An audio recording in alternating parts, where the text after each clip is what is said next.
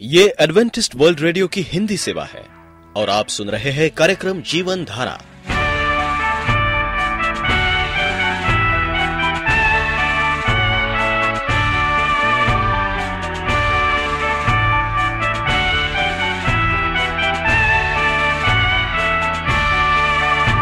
कार्यक्रम जीवन धारा सुनने वालों को मैं स्मिता और मैं अमित। हमारा प्यार भरा नमस्कार। एडवेंटिस्ट वर्ल्ड रेडियो की हिंदी सेवा में हम आपका स्वागत करते हैं। श्रोताओं, आइए आज प्रसारित होने वाले कार्यक्रमों की जानकारी दे दें। आज होगी पहले स्वास्थ्य चर्चा, इसके बाद एक गीत होगा और फिर कार्यक्रम के अंत में पवित्र बाइबल का संदेश। तो चलिए, स्वास्थ्य चर्चा सुनने से पहले सुनते हैं ये गीत।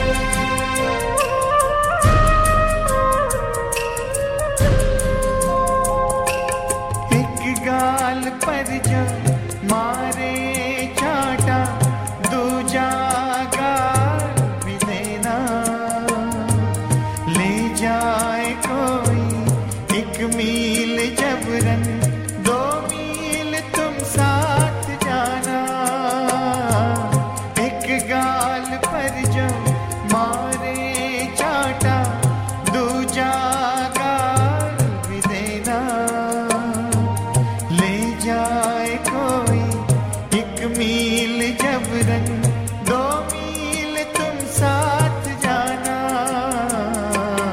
अपनों को तो अपना सब कुछ सब लोग देते हैं। गैरों पर भी सब कुछ लुटाना मसीहा सिखाते हैं।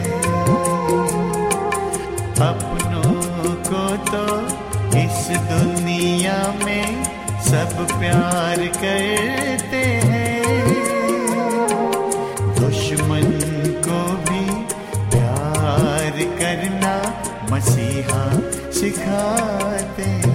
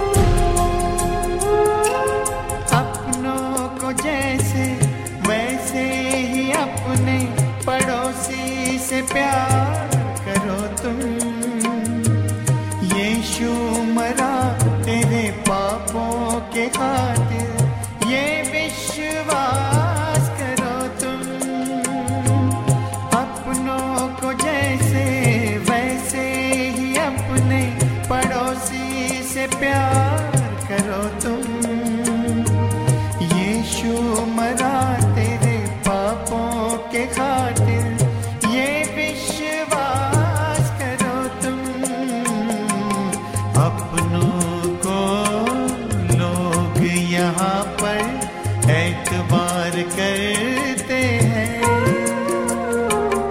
ये खुदा पर विश्वास करना मसीहा सिखाते हैं।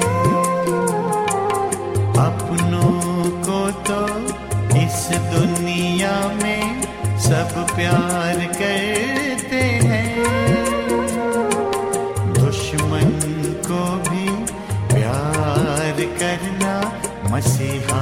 सिखाते हैं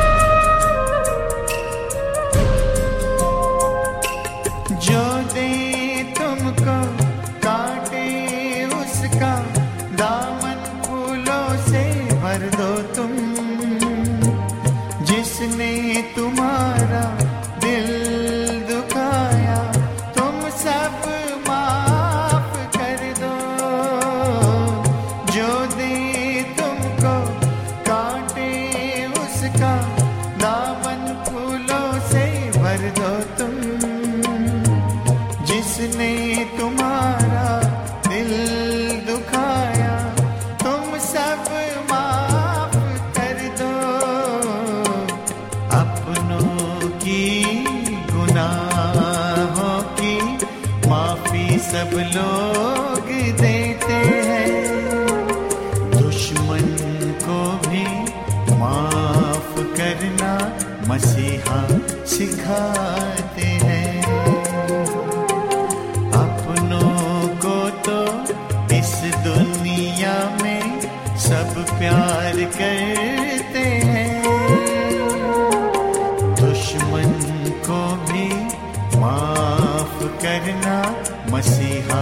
सिखाते हैं। अपनों को तो इस दुनिया में सब प्यार करते हैं। दुश्मन को भी माफ़ करना मसीहा सिखाते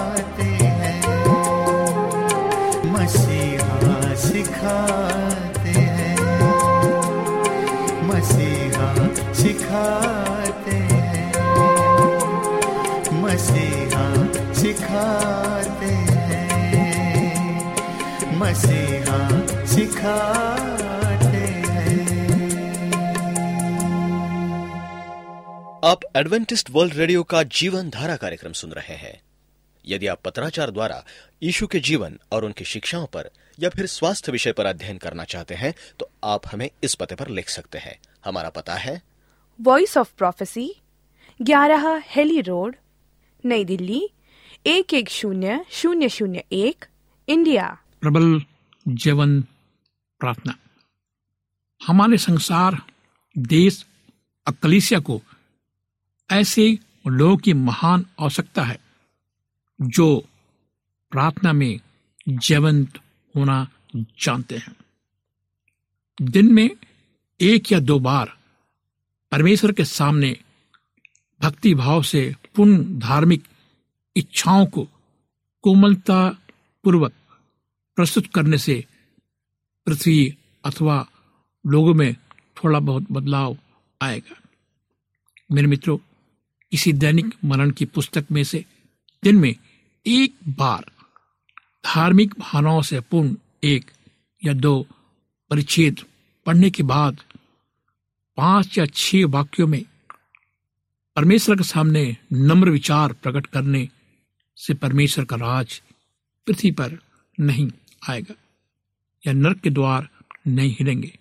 इसके अतिरिक्त हमारी संस्कृति और सभ्यता की शैतान के आक्रमणों से रक्षा नहीं हो सकेगी। खूबसूरत शब्द, जीवन प्रार्थना की परख नहीं है।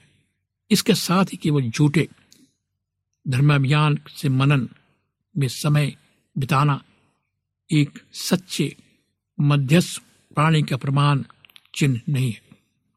हमें प्रार्थना के लिए महान उत्तरों और परिवर्तित जीवन उपस्थितियों की आवश्यकता है। ऐसे उत्तर जिन पर स्वर्गीय यानी ईश्वरीय छाप लगी हो, हमें वास्तविकता के शक्तिशाली प्रदर्शन परमेश्वर की हमारे प्रति चिंता, क्रियाशीलता और सामर्थ्य की आवश्यकता है, जिससे संसार ये जानने, पहचानने के लिए विवश होगा कि परमेश्वर ही सच्चा परमेश्वर है। सर्वश्रेष्ठ परमेश्वर है, जो वर्तमान संसार में होने वाली गतिविधियों में शामिल है। हमें प्रार्थना के सामर्थ्य, उत्तरों की ज़रूरत है। जो कलेसिया में नया जीवन और निराशा, विश्वासियों में सामर्थ्य विश्वास व साहस लाएँगे। जो दुष्ट लोगों को दोषी ठहराकर और घबराकर चुप कराएँगे। अधिकांश मसीह लोग जीवन प्रार्थना प्रार्थना में संघर्ष या प्रार्थना की लड़ाई के बारे में बहुत कम जानते हैं। हमने जीवन प्रार्थना के कुछ प्रदर्शन पर ध्यान दिया है। हमने कुछ ऐसे प्रार्थना के योद्धाओं के बारे में जानकारी हासिल की है, जिनके पास परमेश्वर और लोगों के साथ मध्यस्थता प्रार्थना करने के सामर्थ्य हमने एलिया की तरह कुछ ऐसे मध्यस्थ प्रार्थियों से मुलाकात की बाइबल में, जिनका जीवन शक्तिशाली, प्रभावकारी था। मध्यस्थ, प्रार्थना, परमेश्वर के प्रति विशिष्ट समय पर हृदय उत्तेजित करने वाले भावनात्मक प्रेम से कहीं अधिक बढ़कर है। ये हमारे बीमार, दुखी मित्रों का ध्यान रखते हुए अपने घुटनों पर उनकी भलाई के लिए इच्छा प्रकट करने से कहीं बढ़कर है। अचानक कठिनाइयों का सामना होने पर गंभीर उत्साह और इच्छा के साथ पुकारने से कहीं अधिक है। मेरे मित्रों, जीवन प्रार्थना एक पवित्र कार्य, एक कठिन परिश्रम है। हम देखते हैं, कलीसिया, बाइबल के समय हमेशा प्रार्थना में लड़ता रहा। प्रार्थना में जीवंत हुआ। प्रीत ने अपना ध्यान प्रार्थना में लगाने का ज़बरदस्त निर्णय लिया। वेदो काम छह चार हमें बताया गया है, इसलिए परमेश्वर का वचन फैल गया प्रार्थना के द्वारा। यरूशलेम में चेले की संख्या तेज़ी से बढ़ गई। यहाँ तक कि पुरुषों की बड़ी संख्या, जिन्हें जीतना शायद अत्यधिक कठिन था। विश्वास के प्रति आज्ञाकारी बन गई। बाइबल के एक महान विद्वान मुरे ने लिखा है, मध्यस्थ प्रार्थना के प्रति हमारी धारणा बहुत होती है। इससे हम अपने लिए की जाने वाली प्रार्थना से अलग समझते हैं। हम समझते हैं कि इसका स्थान सिर्फ़ कलीसिया और मसीही जीवन में होना चाहिए। मध्यस्थ प्रार्थना में सिंहासन पर विराजमान हमने राजा को सर्वोच्च महिमा प्राप्त होती है। उसमें हमें भी सर्वोच्च महिमा मिलती है। इसी के द्वारा वो अपना बचाव कार्य जारी रखता है। इसके बिना वो कुछ नहीं कर सकता। इसी के द्वारा हम अकेले अपना कार्य कर सकते हैं। इसके बिना कुछ भी सफल नहीं हो सकता है। वो आगे कहता है, हम प्रार्थना से अधिक काम करते हैं। हमारे कार्य में जितनी हमें चाहिए, उतनी मात्रा में परमेश्वर की उपस्थिति और शक्ति देखने को नहीं मिलती। प्रार्थना को कभी परमेश्वर के कार्य अंतर्गत एक घटना के रूप में नहीं समझना चाहिए। उसका कार्य, प्रार्थना, परमेश्वर के लिए सभी कार्यों में कार्य शक्ति है।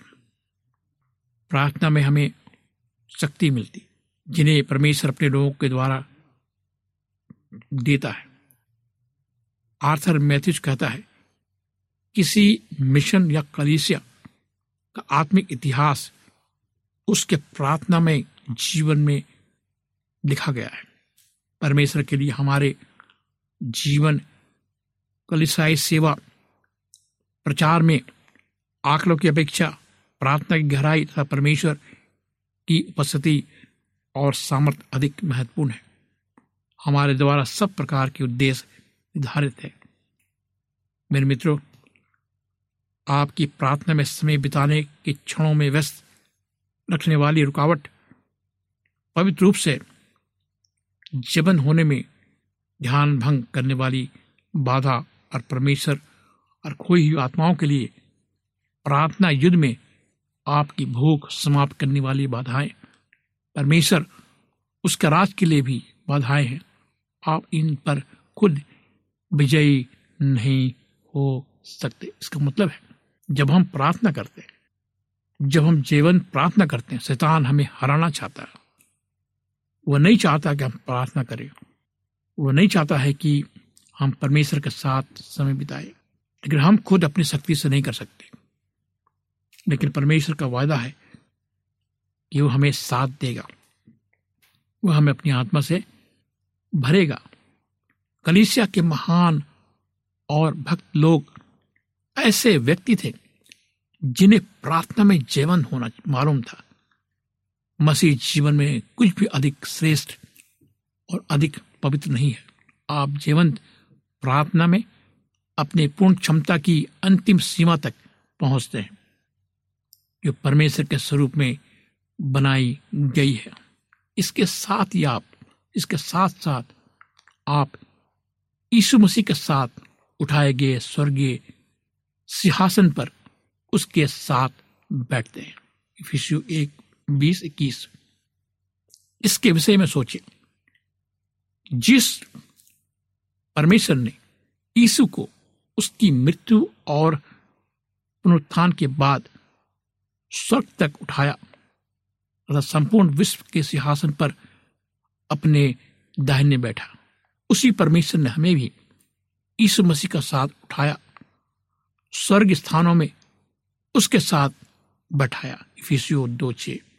आप अपनी पूर्ण क्षमता में वहाँ बैठते हैं, जहाँ यीशु बैठता है। सिंहासन पर, उसके शासन में भागी होने के लिए कब, अभी, कैसे? मध्यस्थ प्रार्थना के द्वारा। आपके लिए मध्यस्थ प्रार्थना से अधिक प्रभावकारी कोई दूसरी बड़ी सेविकाई या अगुवाई नहीं है। इससे अधिक ऊँचा चरित्र सम्मान या अधिकार नहीं है। आप प्रार्थना के द्वारा राज करने के लिए बनाए गए हैं, बचाए गए हैं। आपको पवित्र आत्मा से भरपूर किया गया है, ताकि आप प्रार्थना के द्वारा राज करने के योग प्रमाणित हो सके। आप प्रार्थना में जीवन होकर राज्य करते हैं। आज परमेश्वर जीवन होने वाले लोगों की तलाश है। क्या मैं उसमें हूँ? क्या आप उसमें हैं? क्या कलीसिया उसमें है? आज परमेश्वर की सबसे बड़ी ज़रूरत है ऐसे पुरुष और महिलाएँ जो प्रार्थना में जीवन होना जानते हैं। शक्तिशाली मध्यस्थ प्रार्थी, परिश्रमी, ना थकने वाले, जीवन प्रार्थी तथा ऐसे लोग जो प्रार्थना युद्ध और प्रार्थना विजय में तब तक स्थिर रहेंगे, जब तक पृथ्वी की व्यवहारिक परिस्थितियों में परमेश्वर की इच्छा पूरी नहीं हुई मेरे मित्रों, जहाँ पीड़ितों की अपेक्षा होती है, जहाँ कार्यकर्ता की अपेक्षा होती है, वहाँ हमें प्रार्थना करनी चाहिए। परमेश्वर की इच्छा है कि हम रुक रुक कर धीरे धीरे आगे बढ़े। हमें ऐसे प्रार्थना योद्धाओं की ज़रूरत है, जिन्होंने परमेश्वर के हृदय को देखा है, जिन्होंने क्रूस की शक्ति और महिमा को अपने जीवन में अनुभव किया है, जो बाइबल के न्याय के दिन स्वर्ग और नरक के अर्थ और महत्व को जानते हैं।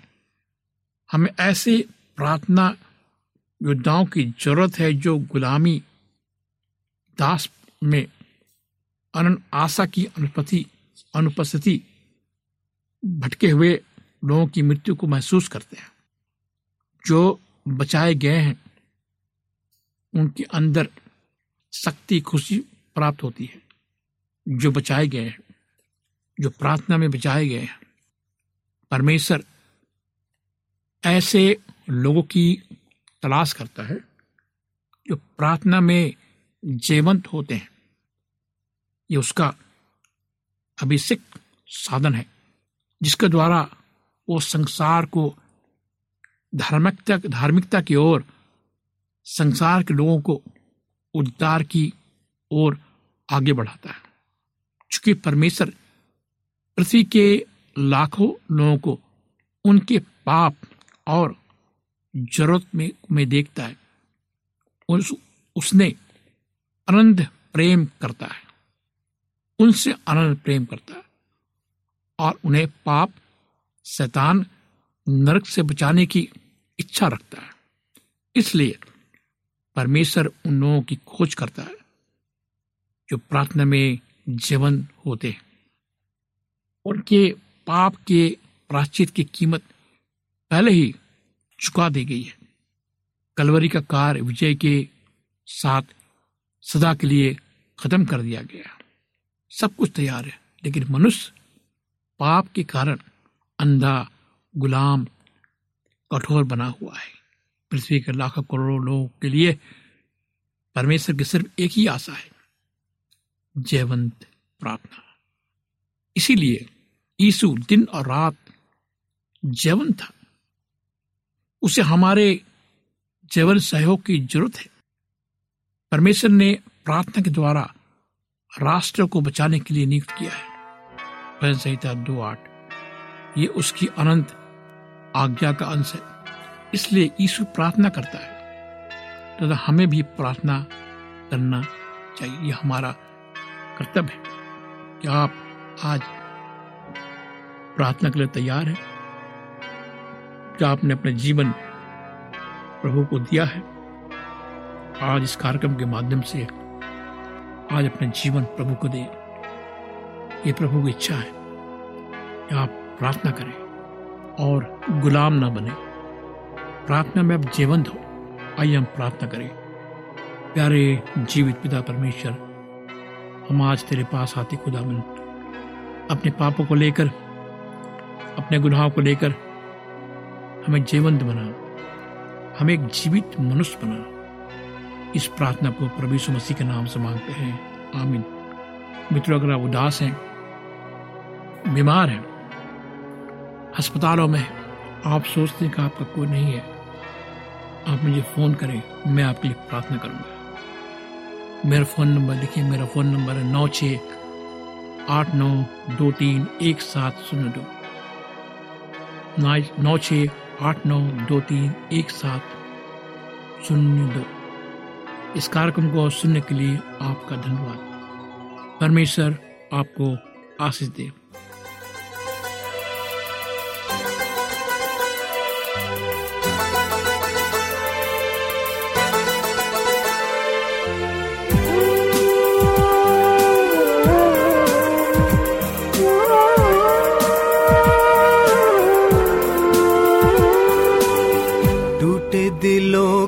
सहारा। डूबतों का किनारा। ज़िंदगी का ठिकाना, तू ही तो है। तू ही तो है। तू ही तो है। टूटे दिलों का सहारा। डूबतों का किनारा। ज़िंदगी का ठिकाना, तू ही तो है, तू ही तो है, तू ही तो है।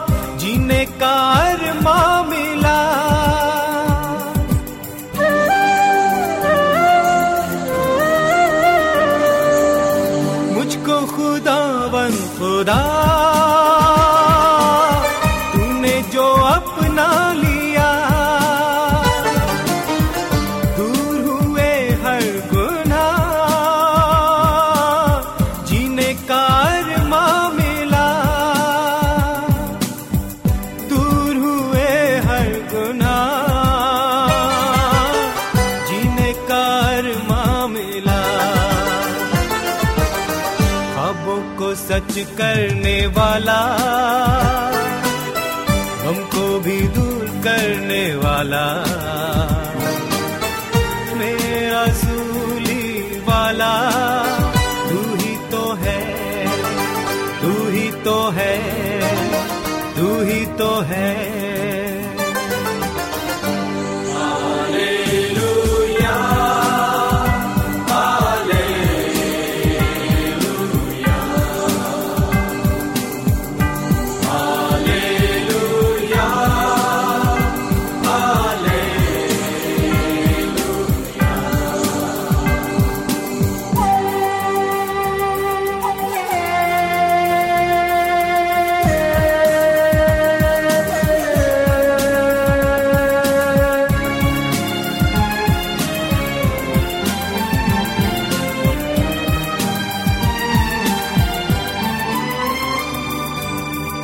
सांसों की हर डोर में तुझको पिरोए रहूँ। मन के मंदिर में मैं तुझको सजा कर रखूँ।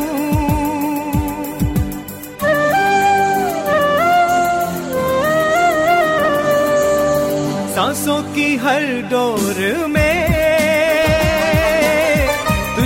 पिरोए रहूँ। मन के मंदिर में मैं तुझको सजा कर रखूँ। यदि आपका कोई प्रश्न या सुझाव हो तो हमें अवश्य लिखिए। हमें आपके पत्रों का इंतज़ार रहेगा। हमारा पता है।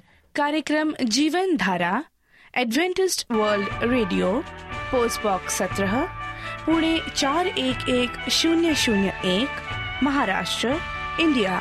पता एक बार फिर नोट कर ले, कार्यक्रम Jeevan Dhara Adventist world radio post box सत्रह, पुणे चार एक एक शून्य शून्य एक, महाराष्ट्र, इंडिया। और अब हमारा समय यहीं पर समाप्त होता है। इसी समय इसी मीटर बैंड पर आपसे फिर भेंट होगी। तब तक के लिए मैं स्मिता और मैं अमित हमें आज्ञा दीजिए। प्रभु आपको आशीष दे।